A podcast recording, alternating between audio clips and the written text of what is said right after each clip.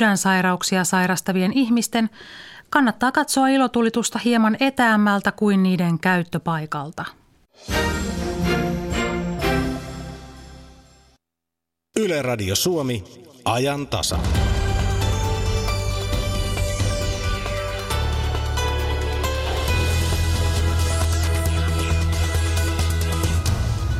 Ymmärryksen ongelma on ihmiskunnan suurin haaste. Tekoäly voi auttaa meitä ymmärtämään toisiamme. Tekoälytutkija professori Timo Honkela haluaa jättää elämäntyönsä testamentiksi meille muille.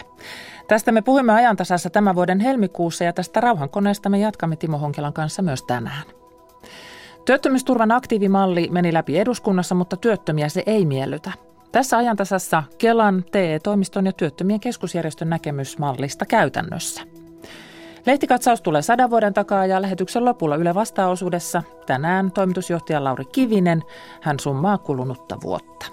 Alkuun tuoreesta puoluekannatusmittauksesta. Minä olen Kati Lahtinen. Tervetuloa ajantasan seuraan.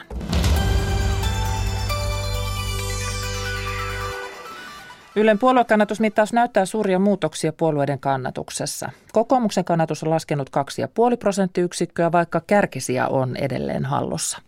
Myös oppositiopuolue SDPn kannatus on kyselyn mukaan vähentynyt lähes 2 prosenttiyksikköä. Suurin nousija on sininen tulevaisuus. Ylen politiikan toimittajan Pirjo Aavisen mukaan suurin uutinen noissa kallupluvuissa on kokoomuksen kannatuksen selvä lasku.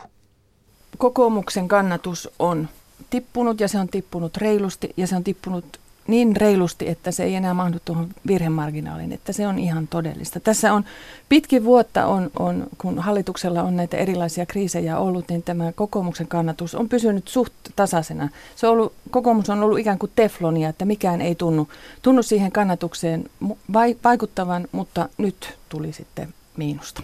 Ja uutissa on jo spekuloitu, että kyse on, tämä johtuu sotesta ja valinnanvapaudesta. Onko se ainut selitys? Mitä itse arvelet? No tässä meidän kyselyssämmehän näillä, näiltä, näiltä kansalaisilta, joille soitetaan, ei kysytä sitä, että miksi he ovat jonkun, jonkun valinnan tehneet. He vaan, heiltä kysytään vain, että mitä puoluetta äänestäisitte, jos vaalit olisivat nyt. Mutta sitten kun näitä katsotaan rinnakkain sitä, että, että mitkä, mitä ovat ne muutokset ja mitä silloin on politiikassa ihan oikeasti tapahtunut. Niin kyllä tämä, tämä kokoomuksen lasku sattuu juuri niihin aikoihin, kun oli tämä kovin vääntö tästä laaja, erittäin laajasta viimeisestä versiosta tästä valinnanvapaudesta. Ja itse, itsestä suorastaan olen nimittänyt kyllä tämmöiseksi yltiövalinnanvapaudeksi. Ja, ja siinähän tuli jo tällainen tilanne, että, että siinä sitten jo asiantuntijat parkaisivat, että tässä on koko maan päivystysjärjestelmä uhattuna. Ja, ja luulen, että, että se on kyllä jo semmoista leikkiä, mihin kukaan ei, ei halua. Ja, ja näkisin tähän selityksenä sen, että, että ehkä, ehkä kokoomukselle tuli tämmöistä niin kuin vauhtisokeutta, että, että kun oli tämä tilanne, että keskusta ei antanut periksi näistä maakunnista, kokoomus taipui siihen, niin ikään kuin lypsettiin ja se tavallaan sellainen niin kuin, niin kuin ahneus meni aivan, aivan äärimmilleen ja silloin tuli tämä esitys tästä superlaajasta valinnanvapaudesta. Ja, ja ikään kuin nyt tuli sitten tämä, tämä vastaisku, että, että, että siinä, siinä niin kuin tavallaan ahnehdittiin jo liikaa ja se ei enää sitten äänestäjillekään sopinut. Toinen ja, mielenkiintoinen, mikä tässä on, että kokoomus on menettänyt ääniä näissä suurissa pääkaupunkiseudulla ja suurissa kaupungeissa ja, ja sehän on juuri sitä seutua, missä Helsingin pormestari Jan Vapaavuori on pitänyt tätä omaa sote- ja maakuntavastaista kampanjalippua heiluttanut, että, että tämä on todella mielenkiintoista. Näin Ylen politiikan toimittaja Pirjo Auvinen. Kokoomuksen kansanedustaja Ben Zyskowicz kiistää arviot puolueen sote-linjasta. Meidän on luonnollisesti tarkoin analysoitava tämä uusi Gallup-tulos, mutta sen voin sanoa, että tässä sote-uudistuksessa kukaan, ei ainakaan kokoomus, ole ajanut sellaista mallia, joka olisi vaarantanut päivystyksen tai muut lakisääteiset tehtävät erikoissairaanhoidossa. Et siinä mielessä en yhdy tähän kuulemaamme arvioon, mutta tätä on hyvä analysoida. Itse kuitenkin katson, että se politiikka, jota olemme tehneet, nimenomaan työn linja, jossa on pyritty työnteon ja yrittäjyyden edellytyksiä helpottamaan hallituksen talouspolitiikalla, on ollut perusteltu. Näin Ben Syskovits toimittajana oli tuossa edellä Päivi Neitiniemi. Ja vielä puoluekannatusmittauksen suurin nousija sininen tulevaisuus. runsaan prosenttiyksikön nousu toi 2,3 prosentin kannatuksen ja näin sitä kommentoi puoluesihteeri Matti Torvinen. Kyllähän tämä iloinen tieto on ja, ja se kertoo siitä, että meidän kenttätyö alkaa tuottaa tulosta, että meillä on 500 jäsentä, jotka tuolla kentällä kertovat siitä, että tämä rasismista vapaa kansanliike, sininen puolue on olemassa ja, ja haluaa mullistaa Suomea, että, että varmaan se todellinen lukema on vielä kuitenkin tästä suurempi, koska ihmiset eivät vieläkään miellä, että me olemme sinisiä, emmekä tietenkään enää perussuomalaisia. No miten te arvioitte tätä nykyisen hallituksen toimintamahdollisuuksia? Niitä on epäilty pitkin matkaa ja varsinkin viime kesästä lähtien. No oma kokemukseni tältä syksyltä on aivan toisenlainen. Näen, että meidän trio, niin kuin vastuuministerit Sampu Terho, Petteri Orpo ja, ja Juha Sipilä, niin toimivat erittäin hyvin yhteen. Heillä toimii hyvin kemia. Että siinä mielessä niin en usko. Tietenkin semmoinen, että, että, että puolueiden välillä on erilaisia näkemyseroja ja, ja tietenkin tämä aktiivimalli, jota kokoomus ajaa voimakkaasti, ajoi voimakkaasti, niin aiheutti meillä sydämen tykytyksiä, mutta koska hallitusohjelmassa oli näin sovittu, niin en usko, että keväällä demarien ja vasemmiston ajava aktiivimallin uudelleen käsittely sitä millään tavalla murentaisi. Näin on sovittu ja sopimukset pidetään pakta sunt servanda. Niin, että vaikka se nyt on tulossa tämä aktiivimalli uudelleen eduskuntaan, koska sen kumaamista vaatinut kansalaisaloite on saanut ne vaadittavat nimet, niin ette usko, että se tulee aiheuttamaan kädenvääntöä? No totta kai se ainakin keskustelussa tulee kädenvääntöä aiheuttamaan, kuten muistamme, eh, kun sitä hyväksyttiin eduskunnassa suuressa salissa, niin, niin tästä nousi, nousi keskustelu ja siellä, siellä tuota, meidän talousvaliokunnan puheenjohtaja Kai Turunen totesi, että tuota, jos kokoomus on valmis, niin sitä voidaan uudelleen harkita. Mutta uskon kuitenkin, että koska tästä tuli näin aktiivinen malli, mä haluan sillä tavalla sanoa, että Lapissa on esimerkiksi sellainen tilanne, että me emme saa matkailun ohjelmapalvelualalle työttömiä töihin. Täällä on ohjelmapalveluyrityksissä suomalaisille tiedoksi saksalaisia, ranskalaisia, englantilaisia, puolalaisia, joulutonttuja ja joulutyöntekijöitä. Suomesta heitä ei saada. Tämä on ajan tasa. Kohta vuosi sitten helmikuun alussa ajantasassa puhuttiin tekoälytutkija professori Timo Honkelan ideoimasta rauhankoneesta. Siis tavasta, jolla tekoäly voisi auttaa meitä ymmärtämään toisiamme. Silloin rauhankone-kirjahanke oli aluillaan. Tähän vuoteen on mahtunut paljon ja tekoälytutkijan testamentti julkaistiin lokakuussa – Työtä on ajanut eteenpäin parantumaton aivosyöpä. Syy miksi Timo Honkela halusi jakaa 30 vuoden aikana kertynyttä osaamistaan vielä kun hän ehtii sen tehdä. Vuoden aikana useampikin kuuntelija on kysynyt, miten Timo Honkela voi nyt, ja näin hän vastaa.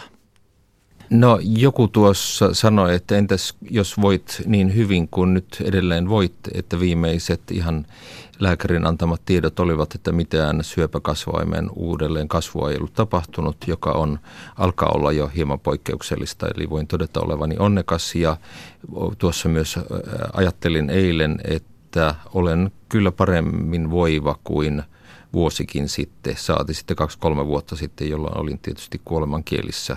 Eli siinä mielessä voin olla hyvin, hyvin iloinen tästä tilanteesta. Joku ihminen kommentoi, että mitenkäs jos pysytkin yllättävän pitkään hengissä, niin onko tämä testamentti sitten niin kuin pettymys jollekin, että mitenkäs tuo mies vielä tuossa on vuosiakin myöhemmin, niin sitten siinä heti joku toinen ystävä totesi, että no voit sitten kirjoittaa uuden testamentin. Sitä odotellessa. Sanon nyt tässä vaikka näin.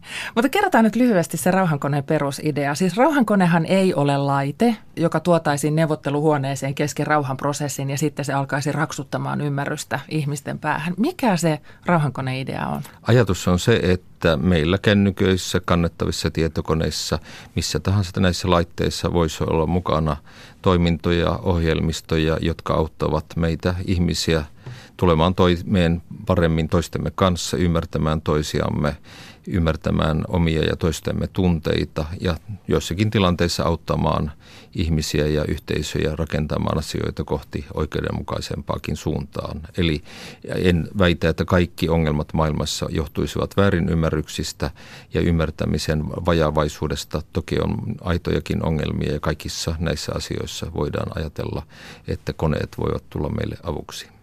Se merkitysneuvottelusana on se, mikä on tässä, tässä ytimessä. Siis se, että meille syntyisi yhteisiä käsityksiä niistä asioista, mistä me puhumme. Kun me puhumme terveydestä, kun me puhumme hyvinvoinnista, kun me puhumme tasa-arvosta, oikeudenmukaisuudesta, että me ymmärtäisimme ne sanat ja, ja ne asiat samalla tavalla. Juuri niin, että me voisimme kohdata toisemme arvostaa toisiamme tavalla, jossa ihmisten taustojen, koulutuksen, kokemuksen, arvojen, ajatusten moninaisuus ja erilaisuus ei estäisi meitä olemaan toisillemme siinä mielessä hyviä, että voimme auttaa toisiamme, tukea toisiamme, tehdä yhdessä työtä johonkin sellaisiin oikeisiin suuntiin, jotka auttavat meitä ja yhteisöjä eteenpäin. Koska aivan liian usein näyttää siltä, että ihmiset ajattelevat omaavansa jonkun kokonaisnäkemyksen niin, että muilla ihmisillä ei ole sitä oikeaa tietoa asioista, mutta kyllä se näin tieteellisen tutkimuksen näkökulmasta voi sanoa on yksioikoisesti niin, että kenelläkään sitä kokonaisnäkemystä ei ole. Eli kukaan ihminen ei voi omistaa kaikkia tietoa maailmasta edes riittävän suurtakaan osaa siitä ja sen takia se maailmankuvan rakentaminen perustuu valtavaan yhteistyöhön ja siihen ryhtyminen on olennaista. Ja kun me ymmärrämme paremmin toisiamme, niin, niin me pystymme myös elämään yhdessä paremmin. Kyllä, tällä tavalla jos katsoo nyt niin kuin kuoleman rajaa katseleena, niin minusta vähän sillä surullisena joskus katsoo ihmisten välisiä riitoja ja semmoisia epäkunnioittavaa käyttäytymistä. Eli että voitaisiin lähteä siitä, että ihmisten moninaisuus ei anna perustoita sille, että pitää lähteä toisia ihmisiä sitten epäkunnioittavasti kohtaamaan. Tässä kohtaa haluan ottaa esille sanan itsetunto, josta puhut tuossa kirjassa. Rauhassa elämisen yksi perusedellytys on se, että ei ole tarvetta alistaa tai nujertaa muita. Kirjoita tuossa kirjassa, että vahvaa identiteettiä tärkeämpää on vahva itsetunto. Iso asia on tietysti se, että miten meidän identiteettiä ja itsetuntoa rakennetaan, niin, niin voiko tekoäly auttaa meitä tässä kasvamisessa niin, että, että se ei johda toisen arvon tai näkökulman polkemiseen? Nämä tavat, joilla voimme kehittää omien ja toisten tunteiden ymmärrystä ja sitä, että miksi meillä esimerkiksi syntyy vihaa tai pelkoa toisia ihmisiä kohtaan, niin siinähän tämä identiteetti on ollut tapa, jolla me ollaan rakennettu yhteisöjä. Eli sillä tavallahan yhteisöjä on rakennettu ihan myönteisessä mielessä, mutta siitä on tullut tämmöinen sivuseuraus, että sitten siitä on tullut se perusmahdollisuus sitten jakaa ihmiset meihin ja muihin. Ja siitä taas seuraa sitten nämä mahdolliset väkivaltaisuudet tai ainakin viha, vihamielisyys sitä toista ryhmää kohtaan. Ja tämän vastalääkkeenä tai rokotuksena voi olla se, että on niin vahva itsetunto, että se kestää sen, että ihmiset voivat olla toisenlaisia.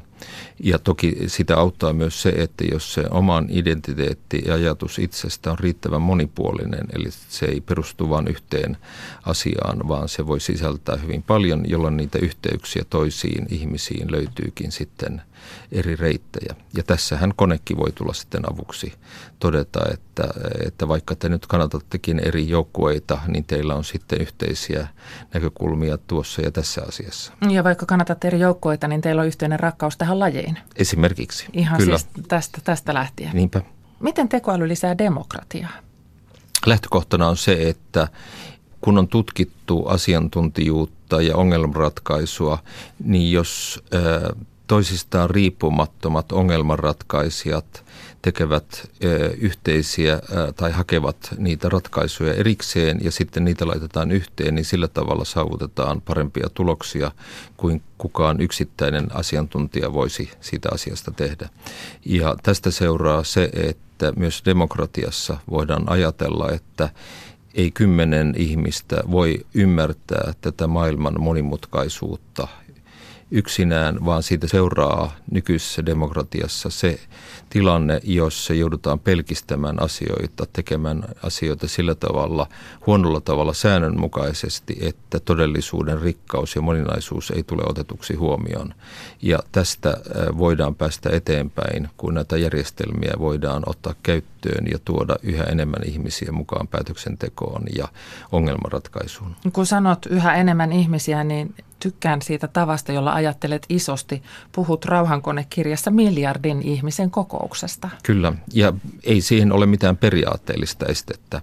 Eli tämä ajatus merkitysneuvottelusta täytyy olla siellä mukana, koska se ihmisten taustojen, koulutuksen ja kulttuurin moninaisuus täytyy ottaa huomioon. Täytyy ottaa huomioon tosiaan se, että oikeudenmukaisuus tai moni muukaan asia ei suoraviivaisesti tarkoita kaikille samaa, vaan sillä täytyy olla joku sellainen tapa tarkastella sitä asiayhteyttä ja kokemusyhteyttä, jota kautta sitten löydetään niitä yhteisiä, yhteisiä ajatuksia ja pohjia. Ja toinen tietysti tämmöinen perusasia, joka nyt on hyvää vauhtia kehittymässä, on konekääntäminen. Eli että on nykyään on olemassa jo vähintään sadalle eri kielelle hy, kohtuullisen hyvälaatuista konekäännöstä. Ja jos ajatellaan hieman pidemmälle tulevaisuuteen 10-20 vuoden päähän, niin miljardit ihmiset voivat aika sujuvasti jopa näin puhua keskenään suoraan niin, että yksi puhuu suomea ja toinen puhuu vaikka vietnamiksi tai japaniksi tai espanjaksi tai millä tahansa kielellä. Ja yhä useamman ihmisen mielipide ja ajatus voi tulla kuulluksi. Kyllä, ja päästään keskustelemaan asioista niiden, voisiko sanoa, ytimiin. Ei niin, että joudutaan äänestämään jostain yksittäisistä asioista, jotka vaihtoehdot joku on jo muotoillut etukäteen, vaan se, että meillä voi olla aito keskustelu, jossa voidaan sitten löytää jotain sellaisia ratkaisuja, joita kukaan aikaisemmin ei ole tullut huomanneeksi. Yhtenä tämän ajan tällaisena ongelmana pidetään populismia, siis sitä, että asioita yksinkertaistetaan ja ne kerrotaan sillä tavalla raflaavasti, että niistä saadaan se hyöty itselle. Mitkä on tekoälyn mahdollisuudet vastalääkkeenä populismille? kokonaiskuva, semmoinen kartta, jossa nähdään, että miten asiat liittyvät toisiinsa. Eli meille ihmisille on vielä toistaiseksi ominaista se ihan perusominaisuus, että kun me käytetään kieltä, niin me helposti keskitytään yhteen asiaan kerrallaan. Mutta jos me ajatellaan ihmiselämää ja kaikkien ihmisten elämää kokonaisuutena, niin se on valtava monimutkaisuus, joka ei pelkisty yksittäisiin väitteisiin. Eli vaikka joku väite olisi jossain mielessä, pinnallisessa mielessä totta, mutta kun se irrotetaan tästä ympäröivästä todellisuudesta, niin, niin sitä voidaan viedä eteenpäin sellaisena asiana, joka näin debatissa, keskustelussa tuottaa tuloksia, jotka ei välttämättä palvele sitten hyvää, hyvää tuota ihmisten elämää. Ja tässä mielessä se, että me voidaankin yksittäisten väitelauseiden sijasta tarkastella maailman kokonaisuutta karttana, joka ei ole tämmöinen maantieteellinen kartta, vaan ajatusten maailman tilanteen kartta ja kun siihen heijastetaan meidän nämä keskustelut ja väittämämme, niin siitä saadaankin ymmärrystä siitä, että yksittäiset populistiset väitteet voivatkin olla aika pahasti vinoutuneita tai ainakin jossain nurkassa sitä karttaa. Ei se välttämättä ole niin, että ne olisivat täysin epätosia tai toimimattomia kaiken kaikkiaan, mutta ne eivät palvele kuin pienessä murtoosassa asioita. Kun sinua Timo Honkela kuuntelee, niin tulee semmoinen olo, että, että apua, sinulla on tosi vahva usko ihmiseen ja siihen, että kun sitä tietoa on, niin sitten ihminenkin pystyy toimimaan oikein. Ja, ja, ja kun se tieto karttuu ja se näkemys karttuu, mutta mutta sitten me ollaan me ihmiset tämmöisiä, että me ihan tahallaan ymmärretään väärin. Että me näytetään niitä epäkohtia ja me tartutaan semmoisiin asioihin, mitkä meidän mielestä nyt on jotenkin tärkeitä. Niin tämmöinen tahallinen väärin ymmärtäminen, voiko tekoäly auttaa siinä, että sitä olisi vähemmän? Lähden siitä, että ihmiset ha- hakevat enemmän hyvää kuin pahaa, mutta se, että että erilaiset syyt tehdä asioita, vaikkapa hakea tuota jotain etua yli niin kuin kohtuuden, niin, niin siellä taustalla on jotain sellaista, joka, jolloin historia yksilöllä tai perheellä tai suvulla tai sillä kansakunnalla voi olla niin syvällä, että sitä ei ihan missään niin kuin sormia napsauttamalla saada korjatuksi tai muutetuksi. Ja sen takia tässä on kyse hyvin hitaista niin sanotusta sosiokognitiivisista prosesseista, eli tätä yhteisöä ja yksilön mieltä ja ajattelua koskevista prosesseista. Ja tämä, sen takia se koneen apu on sitä, että se voi muistuttaa meitä siitä, että vaikka se olisi siellä tuomarina ihmisten välillä, niin se voi olla siinä apulaisena meillekin, että oletko nyt ihan varma, että haluat tuoda tämän asian tällä tavalla esille, että se, se voi olla lyhyellä tähtäimellä edukasta, mutta pitemmällä tähtäimellä niin kuin lyödä sormille, niin kuin sanotaan. Jotenkin viehättävä ajatus se, että kone on se, joka muistuttaa meitä siitä, että, että älä nyt ihan noin – kun, kun me ihmisinä emme pysty sitä fiksulla tavalla tekemään. Joo, ja siihen tuota, on kiinnitetty huomiota siihen, että meillä on sellaista konemystiikkaa, jossa me heijastetaan meidän pelkomme koneisiin. Ja sen takia tässä näiden koneiden antavat mahdollisuudet eivät ehkä ole olleet niin kirkkaasti ja selkeästi esillä, kun meillä on niin paljon tässä meidän kulttuurissa näitä elokuvia ja kirjoja, joissa sitten ne koneet on niitä mörköjä. Mutta kyllä mä tuossa äskeisessä mielessä totesin, että meissä ihmisissä on myös sitä pahuutta aika paljon. Ja silloin se, että jos me nostetaan se ihmisten tekemisten huonot puolet selkeämmin esille, niin, niin siinä, siinä suhteessa kone voi olla siellä pikemminkin apuna kuin, kuin pelottavana vaaran tekijänä. Ihminen saa tietoa koko ajan ja, ja, ja tässä tämä tekoäly voi antaa meille koko ajan sitä tietoa ja sitä oleellista tietoa kutakin asiaa kohtaan, mutta sitten ihmisen toimintaa ohjaa myös tunne. Tekoälyllä ei ole tunteita ainakaan vielä. Onko se hyvä vai huono asia, kun ajatellaan tätä koneen ja, ja ihmisen yhteistoimintaa? Ajatuksena on tässä ollut se, että koneilla todella ei ole tunteita, mutta niiden avulla voidaan ymmärtää ja analysoida omia tunteitamme.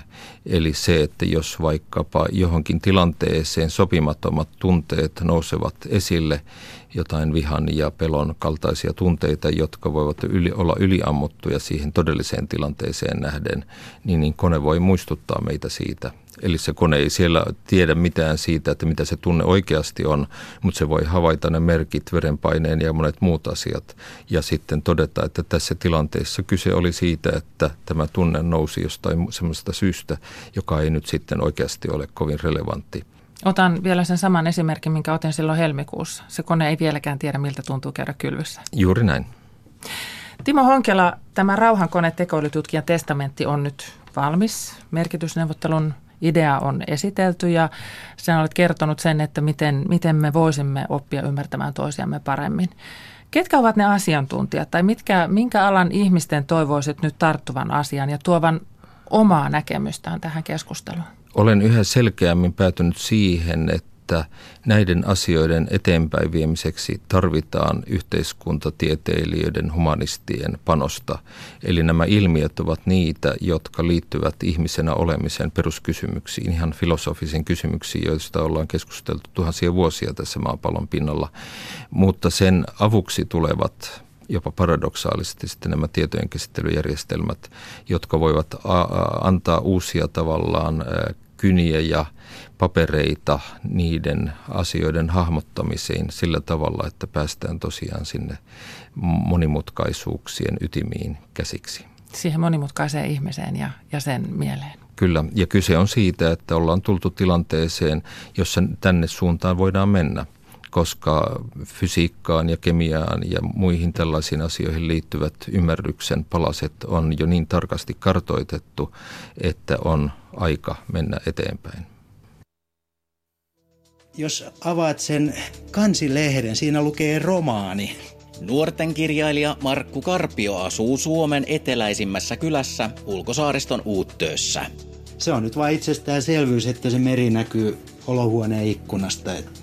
Markku Karpio, kirjailija, josta piti tulla urheilija. Vuoden viimeinen sunnuntai-vieras uuden vuoden aattona kello 15.03. Pitäisikö meidän käydä saunassa? No Mitäs ehkä nyt olisi hyvä. Sunnuntai vieras. Sunnuntaina kello 15. Yle. Radio Suomi. Kiistelty työttömien niin sanottu aktiivimalli tulee voimaan maanantaina. Jos työtön ei ole riittävän aktiivinen kolmen kuukauden aikana, työttömyystuista leikataan reilut 4,5 prosenttia. Töitä pitäisi tehdä tuossa ajassa 18 tuntia tai työllisyyspalveluihin osallistua viiden päivän ajan. Aktiivimallin kaatamiseen tähtävä kansalaisaloite on saanut runsaassa viikossa eduskuntakäsittelyyn tarvittavan määrän allekirjoittajia. Hetki sitten tuo luku oli 70 198.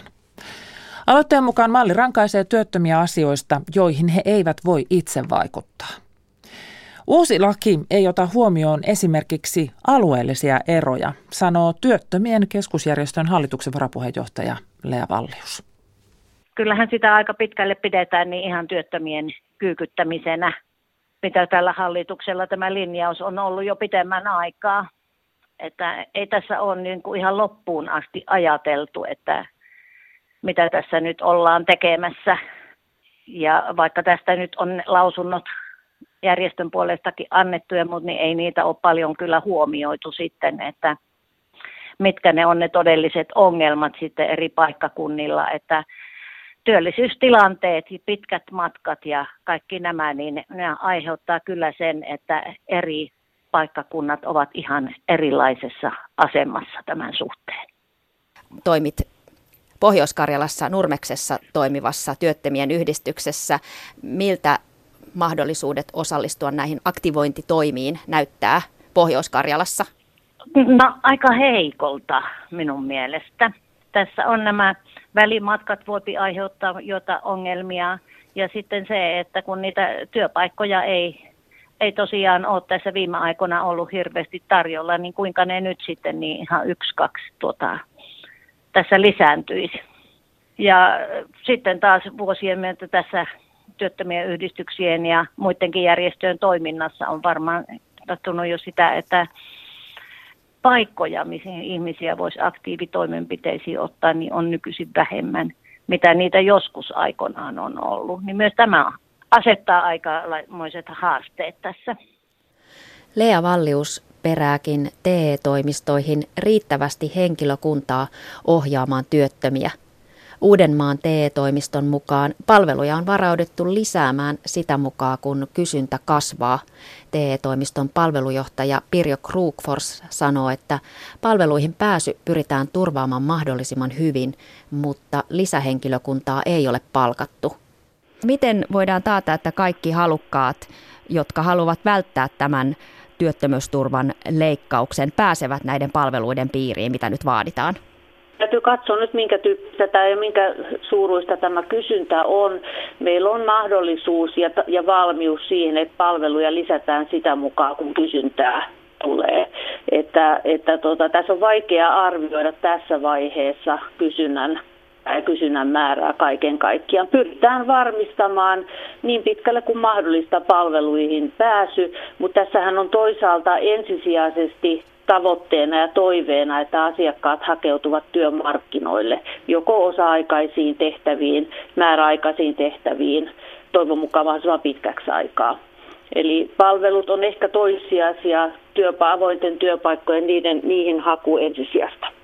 Pirjo Krugfors Uudenmaan TE-toimistosta. Mitä tapahtuu, jos ei yrityksestä huolimatta pääse työvoimapalvelujen piiriin tai löydä lyhytaikaista työtä? La- laissa todetaan, niin työttömyysturvaetuus mahdollisesti sitten niin alenee määräajaksi. Tämä on sitten tuon lain mukaisesti mennään. Onko teillä riittävästi asiakaspalvelijoita vastaamaan, jos kysyntä kasvaa merkittävästi?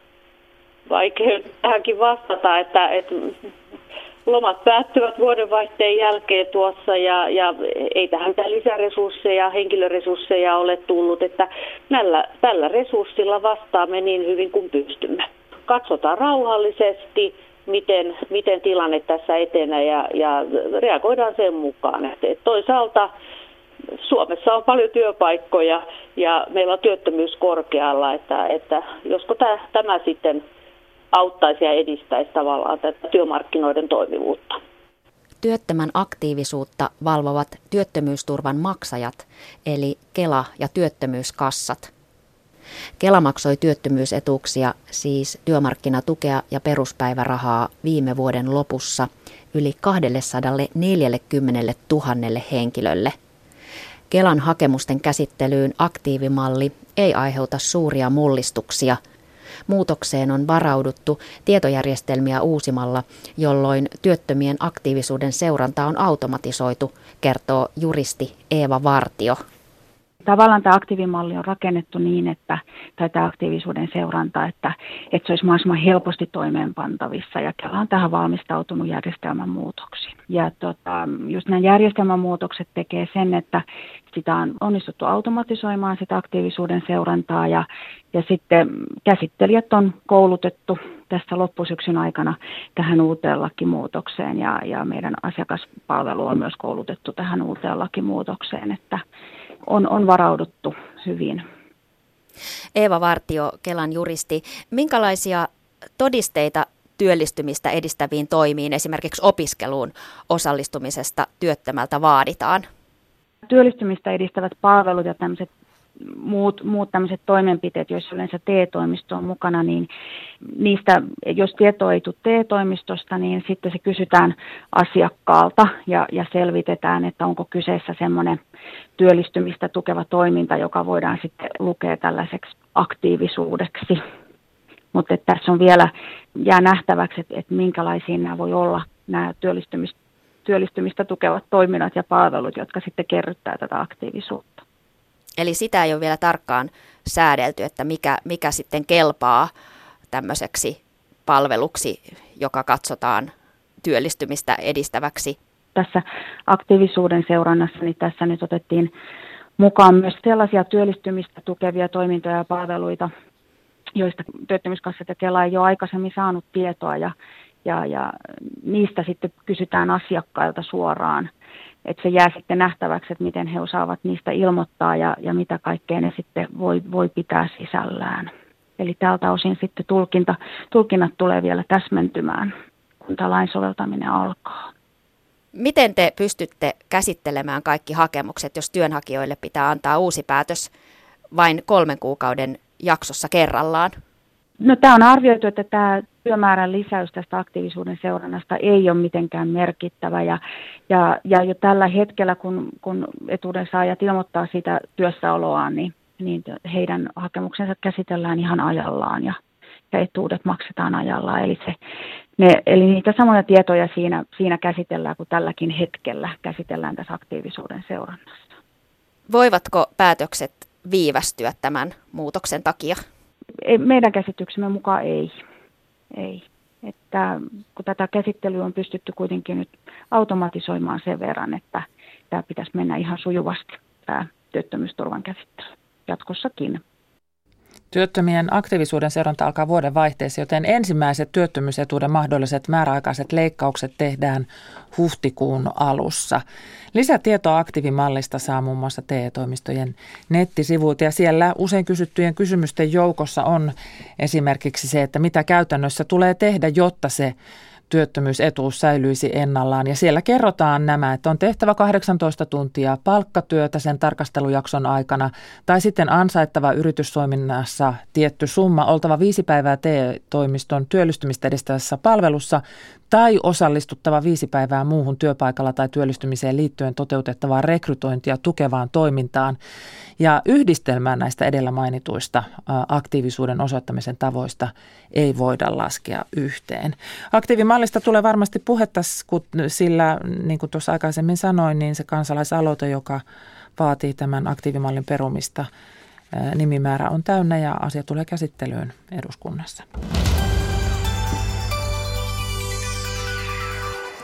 Joulukuussa 1917 sanomalehdissä kerrottiin venäläisen sotaväen poistumisesta Suomesta, lihapulasta ja nälän hädästä. Näistä asioista kuullaan, kun lehtikatsaus on kohta sadan vuoden takaa. Ja vuoden viimeinen Yle vastaosuussummaa kulunutta vuotta toimitusjohtaja Lauri Kivisen ajatuksia kuullaan lähetyksen lopulla. Tässä kohden on varmaan hyvä kertoa se, että, että runsas lumi vaikuttaa edelleenkin itäisessä Suomessa. Yli 10 000 kotitaloutta on yhä sähköttä ja eniten sähköttömiä talouksia on energiateollisuuden häiriökartan mukaan Pohjois-Karjalan ja Kainuun alueella. Sähkökatkojen takia veden jakelua on esimerkiksi Ilomantsissa. Siellä vettä voi noutaa uudelta paloasemalta Vepsänmäen tieltä, jossa Pohjois-Karjalan pelastuslaitos toimii sekä kunnan toimesta vanhalta paloasemalta Hatelon tieltä. Ja runsaat lumisateet ja vaihtelevat lämpötilat ovat kerryttäneet ajankohtaa näiden poikkeuksellisen paljon lunta ja jäätä katoille ja niinpä kattojen lumitaakkaa kannattaakin keventää jo nyt, näin vinkkaavat asiantuntijat. Suomen radion Anna Keränen ilmeisesti jatkat tästä sähköjakeluasiasta. Kyllä, tosiaan Pohjois-Karjalassa tilanne on edelleen se, että ongelmia kovasti on. Otetaan päivitystä tähän hommaan Suomen radiossa tänään. Sen lisäksi paketoidaan vähän vuotta 2017 ja tietenkin luodaan katsausta tuonne ensi vuoden puolelle, minkälaisia toiveita ihmisillä ensi, vu- ensi vuodelle tai ensi vuodelta on. Ei siis kahvinporoja, vaan ihan oikeita toiveita. Ihan oikeita toiveita. Sitten lähdetään retki tai otetaan osaa retkihaasteeseen. Tällainen haaste levisi sosiaalisessa mediassa alkuvuodesta ja siinä tavoitteena oli, että vuoden aikana tulisi tehdä 52 erilaista luontoretkeä. Joka viikko aina yksi erilainen. Tavataan turkulainen Mirka Muukkonen, joka on tarttunut haasteeseen. Kiitoksia Anna. Nämä siis kello 11.03 alkaen.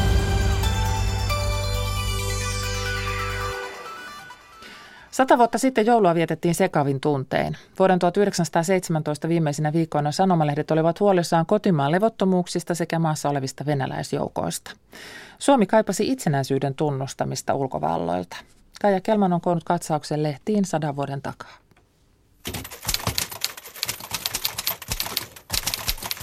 Haminan lehti 10. joulukuuta 1917. Kouvolan etsivä poliisikoira Silla kaksi, aina lähtövalmiina rikosasioita tutkimaan, palkkio kohtuullinen. Haminan synnytyskoti ottaa vastaan synnyttäjiä, kaksi vapaa-paikkaa köyhiä synnyttäjiä varten, tullaan myöskin koteihin. Suomen liput.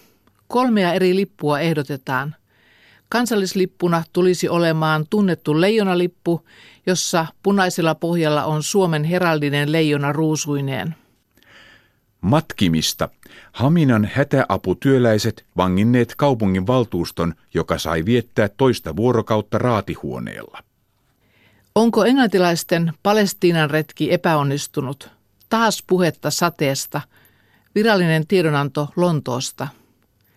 Ankarat sateet estäneet joukkojen liikehtimistä ja vaikeuttavat elintarvikkeiden tuontia – Kuten lukija muistanee, ovat Englannin viralliset tiedonannot aina ruvenneet puhumaan sateista, milloin heidän sotatoimensa ovat saaneet huonon käänteen. Niin on aikanaan tapahtunut Flanderissa, Mesopotamiassa ja Salonikin rintamalla. Venäjän hajoaminen. Reuterin ja Isvestin sähkösanomatoimistot levittävät tietoa Siperian, Kaukasian ja Krimin eroittautumisesta Venäjästä sekä Ukrainan keskusneuvoston päätöksestä olla tunnustamatta komisarioneuvoston määräyksiä. Hurja kansanjuominki Pietarissa. Talvipalatsin viinavarastot varastettu. Ammuntaa on kaduilla lakkaamatta. Keski-Pohjanmaa 11. joulukuuta 1917. Vihdoin viimeinkin venäläinen sotaväki pois Suomesta. STTlle on ilmoitettu luotettavasta lähteestä, että sotajoukkojen poiskuljettamiseen maastamme ryhdytään näinä päivinä. Entinen tsaariperhe.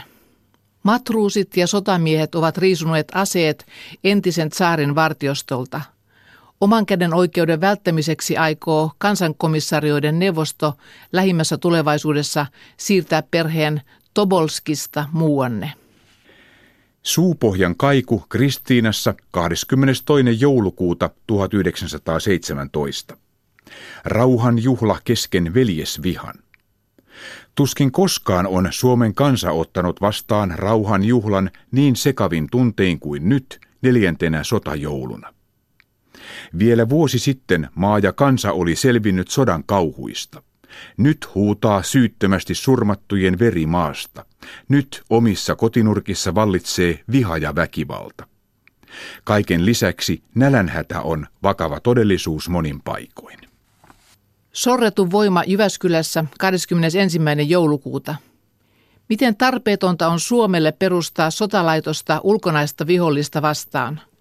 Se sotalaitos, minkä Suomi kykenisi järjestämään, ei voisi estää kamppailussa suurvaltojen huippuunsa kehitettyä militarismia vastaan vaan meidän porvariemme ei olekaan tarkoitus saada sotalaitoksen avulla puolustusta ulkonaista vihollista vastaan. Porvaristomme sotalaitoshankkeillaan puuhaa itselleen luokkataisteluasetta. Lihapula kaupungissa. Lihakauppa joutunut trokarien käsiin. Tuore liha on tyyten kadonnut kaupasta. Kaupungissa näkee monissa pihoissa salaperäisen näköistä häärimistä maalaisen kuorman ympärillä. Varakkaampi väestö on tilaisuudessa saamaan ravintoaineita köyhien jäädessä ilman. Täällä saa ihmiset ja eläimet kuolla vaikka nälkään, se ei liikuta tekäläistä elintarvikelautakuntaa. Viime sunnuntaina pidettiin Jyväskylän työväentalolla Päijänteen ja Keiteleen vesistöjen laivamiesten yleinen kokous, jossa päätettiin perustaa lotja- ja laivamiesten osasto – Päätettiin, että ensi purjehduskautena ei kukaan saa tehdä kauppoja laivanomistajan kanssa, vaan tehdään kaikki työsopimukset osaston välityksellä.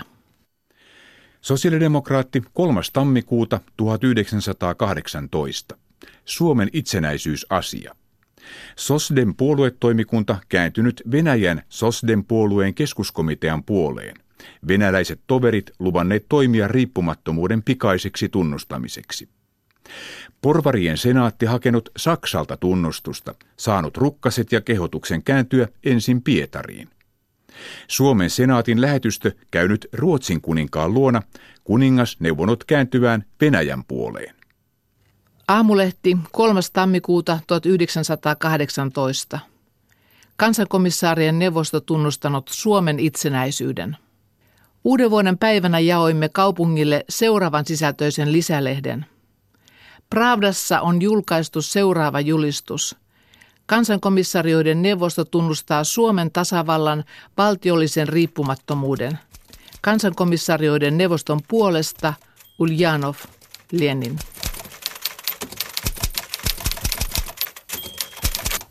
Lukijoina tässä olivat Katariina Lahtonen ja Hannu Särkkä.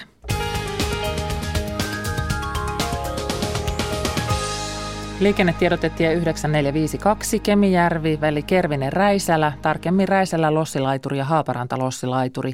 Siellä jäätie on auki, ajoneuvon suurin sallittumassa 4,5 tonnia.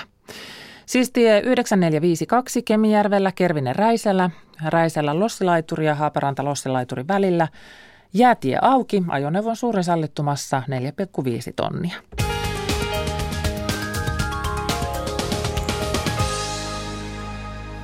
Kuluneen vuoden aikana ajantasan Yle osuudessa on ollut 40 ammattilaista Yleisradiosta kertomassa Ylestä, vastaamassa yleisön esittämiin tai muuton ajankohtaisiin kysymyksiin. Ja nyt on vuorossa viimeinen osa ja vieraana toimitusjohtaja Lauri Kivinen. Alkuun ihan pieni kysymys.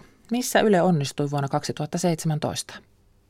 Kyllähän tämä, aina kun vuotta katsoo taaksepäin, niin on havahtuu siihen, mitä kaikkea vuoteen on ehtinytkään mahtua. Siihen on mahtunut paljon onnistumisia, erittäin paljon erilaista sisällön tekemistä ja sitten tietysti myöskin kriittisiä aikoja, jolloin on mietitty journalismin laatua, meidän riippumattomuutta ja, ja, ja monia, monia tämmöisiä hyvin peri, perusteja, perustavaa laatua olevia kysymyksiä. Mutta kyllä päällimmäiseksi jää se, että, että muutamissa keskeisissä asioissa kaikki ne tunnusluvut, joita me seuraamme, niin on, on liikkuneet hyvään suuntaan.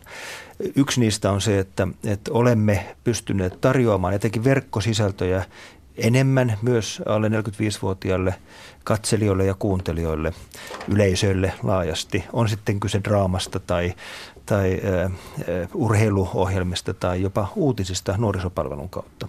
Ja toinen olennainen äh, asia on kyllä se, että kun joulun alla mitattiin uutisten luotettavuutta, niin Yle menestyi tässä yleisökyselyssä erittäin hyvin. Ja ehkä tämä jälkimmäinen on, on ilmentymä siitä, että, että kun maailmassa on paljon hälinää ja paljon epävarmuutta, paljon uskottavuuskysymyksiä monien medioiden ja, ja verkkopalvelujen kohdalla, niin silloin yleisö mielellään hakeutuu niiden äärelle, jotka pystyvät tarjoamaan luotettavaa ja, ja ajantasaista tietoa. Mutta kun Yleisradion on tarkoitus olla kaikkien suomalaisten yleisradio, niin siinä onnistuttiin. Nimenomaan näin, että me, me siis ne kaksi ihan ylätason lukua, joita me, joita me paljon seurataan, että varmistetaan, että sille Yle-verolle tulee vastinetta, niin se on se, että kuinka monta ö, prosenttia suomalaisista tavoittamme, tavoitamme päivittäin. Ja tämä luku on 76 prosenttia, siis yli kolme neljännestä suomalaisista ovat joidenkin yleisradion palveluiden äärellä joka päivä. Ja viikkotasolla tuo luku nousee yli 90 prosentin. Nyt tänä vuonna se on noussut 93 prosenttiin. Eli, eli, eli ainakin palvelut palvelut ovat sellaisia, että ne kiinnostavat suomalaisia laajasti, niitä käytetään ja se käyttö, kun mediakulutus on päivittäistä.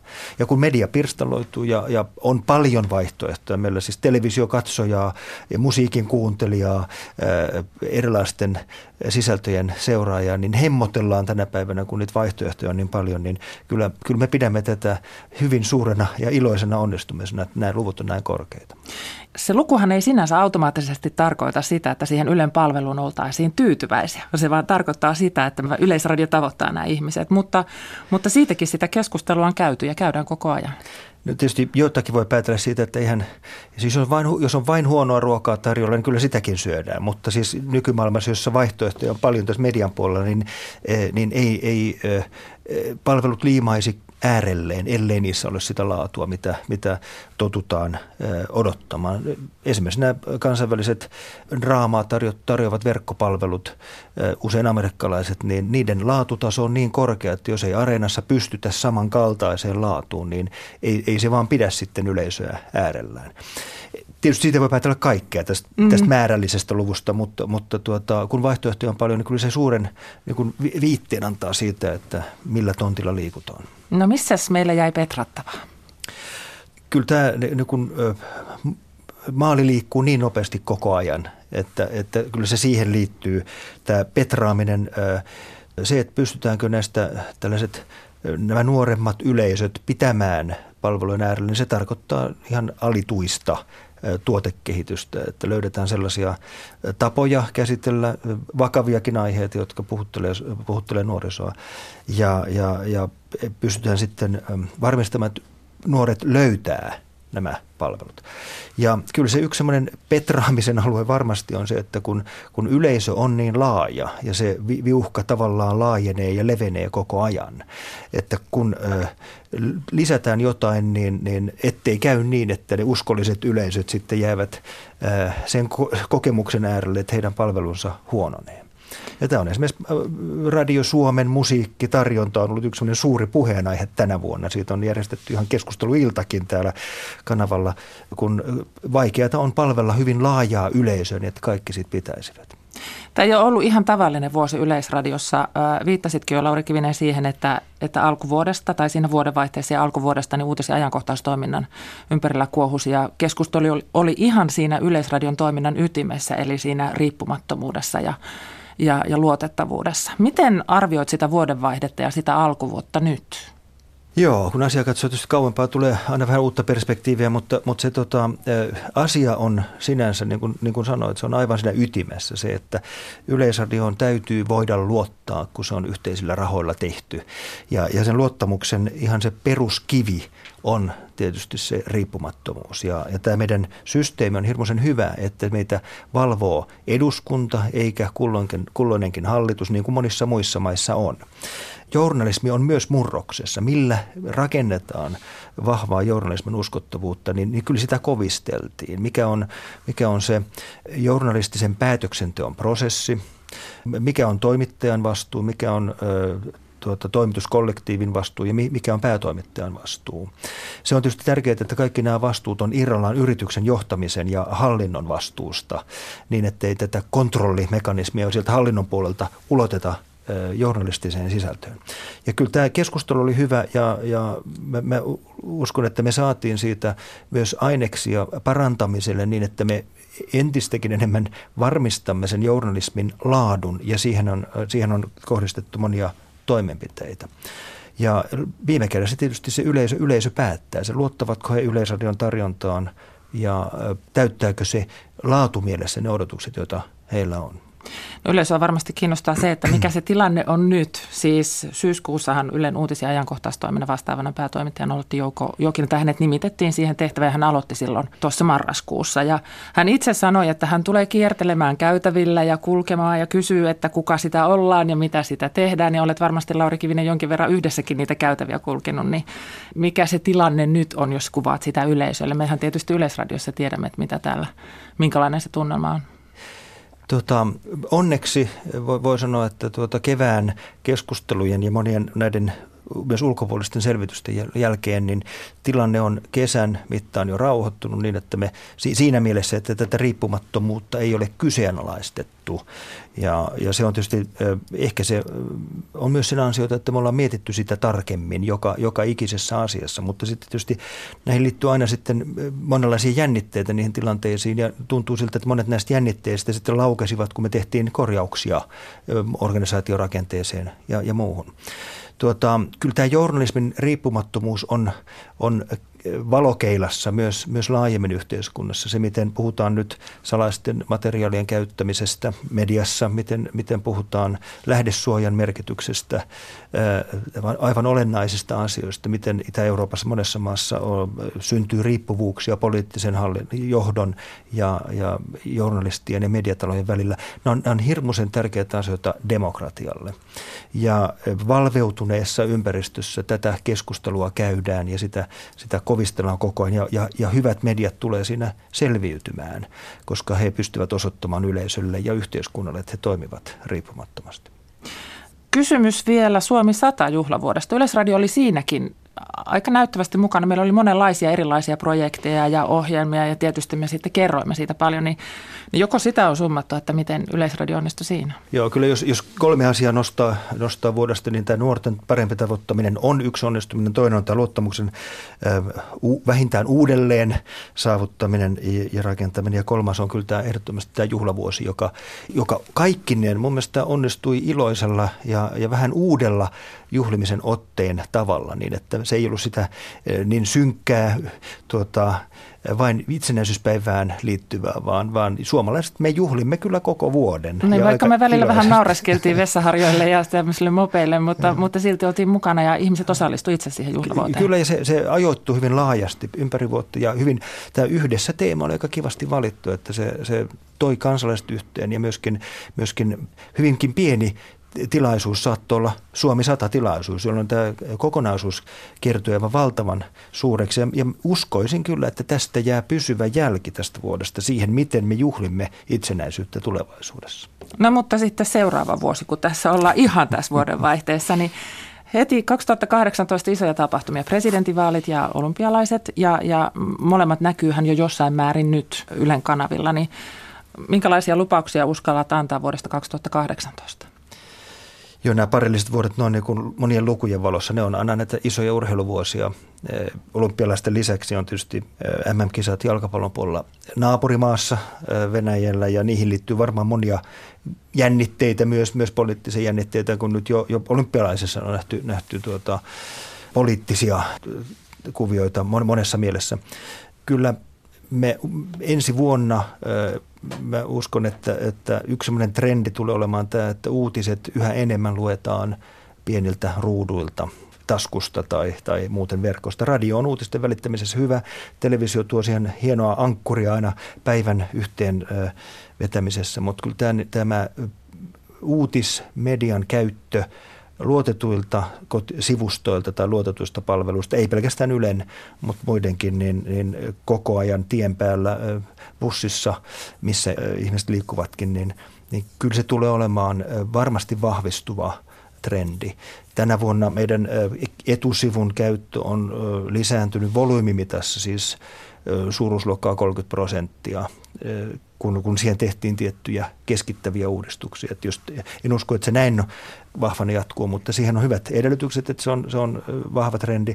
Ja toinen on se, että että meidän palvelusta yhä isompi osa tulee olemaan verkossa rekisteröitymisen kanssa yhteydessä ja se rekisteröityminen, rekisteröityminen yleisön tuota, tunnistaminen ja tiedetään kuka lukee näitä uutisia ja kuka katsoo näitä ohjelmia, niin tulee olemaan yhä enemmän läsnä, eikä se tarkoita sitä, että tietäisimme sen henkilön, vaan että tietäisimme hänen käyttötottumuksensa, jotta voisimme tarjota hänelle parempaa. Ja, ja tässä mielessä tietysti Ylellä on se etuoikeus, että meidän ei tarvitse myydä tätä kaupallisena, vaan voimme tarjota sen niin, että emme sitä kertyvää tietoa käytä väärin, vaan käytämme sen sen asiakkaan eli sen yleisön parhaaksi. Sinä Lauri Kivinen työksesi katsot ja seuraat, että, että mitä Yleisradiossa tapahtuu. Sulla täytyy olla se haju siitä, että missä mennään ja, ja, ja se on sitä, siitä sinulle maksetaan. Mutta kun sinä sitten olet kotona ja heität äh, takin nurkkaan ja, ja nostat jalat pöydälle, niin miten se, minkälainen suhde sinulla silloin on Yleisradioon? Pystytkö katsomaan televisiota, kuuntelemaan radiota, käymään netissä ilman, että, että se tuntuu siltä, että tässä ollaan tämän työn äärellä? No vähemmän täytyy myöntää. Että kyllä tähän semmoinen ammatillinen ote tulee kaikki, että miettii, että miksi tuo on tehty noin, oli, olipa hieno ratkaisu tai että taas tässä oli innovaatio. Ja tietysti kaikkea mediaa tulee seurattua sitten tietysti enemmän ammattilaisena. Mutta kyllä sitten on, on tietysti semmoista voisiko sanoa viihdyttävämpää tai elämyksellisempää sisältöä, jossa sitten unohtuu tämä työrooli. Ja viimeksi katson eilen Areenasta tuota, nuoruustango elokuvan, joka kyllä mun ikäisellekin, siis 61 eh, syntyneelle, niin on ihan mielenkiintoinen, koska, koska nuori, nuoris, nuorena aistin, että tässä on tämmöinen poliittisen valveutuneisuuden jälkimainikin menossa. Ja, tuota, ja sitten siinä elokuvassa muisteltiin Heidi Köngäksen hieno, hieno elokuva, jota voitaisiin kivasti suositella. Hihkaisitko koskaan kotisohvalla, että hyvä me? Aika usein. Aika usein. Kyllä ne ilon hetket on aika, aika usein tuttuja kokemuksia, koska tuota, meillä on niin älyttömän hyvää porukkaa, joka tekee valtavan hienoa laatu, että, että ihan ei tämä kalpene, kun katsoo missä tahansa päin maailmaa televisiota, kun, kun seuraa medioita, niin se mitä me teemme, niin kyllä, kyllä suomalaiset voivat olla tyytyväisiä siihen, mitä he saavat niin Yleltä kuin muiltakin. että meillä on hirveän rikas tarjonta kaikkinen ja se on, se on, se on suuri arvo. Tämä on ajan tasa. Tuossa edellä toimitusjohtaja Lauri Kivinen summasi kulunutta vuotta Yleisradion kannalta. Ja tämä summaus jatkuu iltapäivällä, mutta kohteena on koko maailma ja Lauri Kivinen ei ole silloin summaamassa. Ja en nyt ehkä sitten kuitenkaan koko maailmakaan, mutta kyllä pari isoa ilmiötä maailmalta mukaan mahtuu, kun me iltapäivällä tunnin ajan pistämme asioita vuodesta 2017 pakettiin. Iltapäivä mennään siis uutisvuosi puntari-otsikon alla ja lähetyksessä ovat vieraana työelämäprofessori Pekka Sauri Helsingin yliopistosta, Mastriidin politiikan toimittaja Anne Moilanen ja Ellun kanojen tutkimusjohtaja viestinnän tekijä Jukka Manninen ja me puhumme silloin vuodesta 2017. Minä olen Kati Lahtinen ja äänessä siinä iltapäivän lähetyksessäkin. Nyt vuoroon tulevat kello 11 uutiset.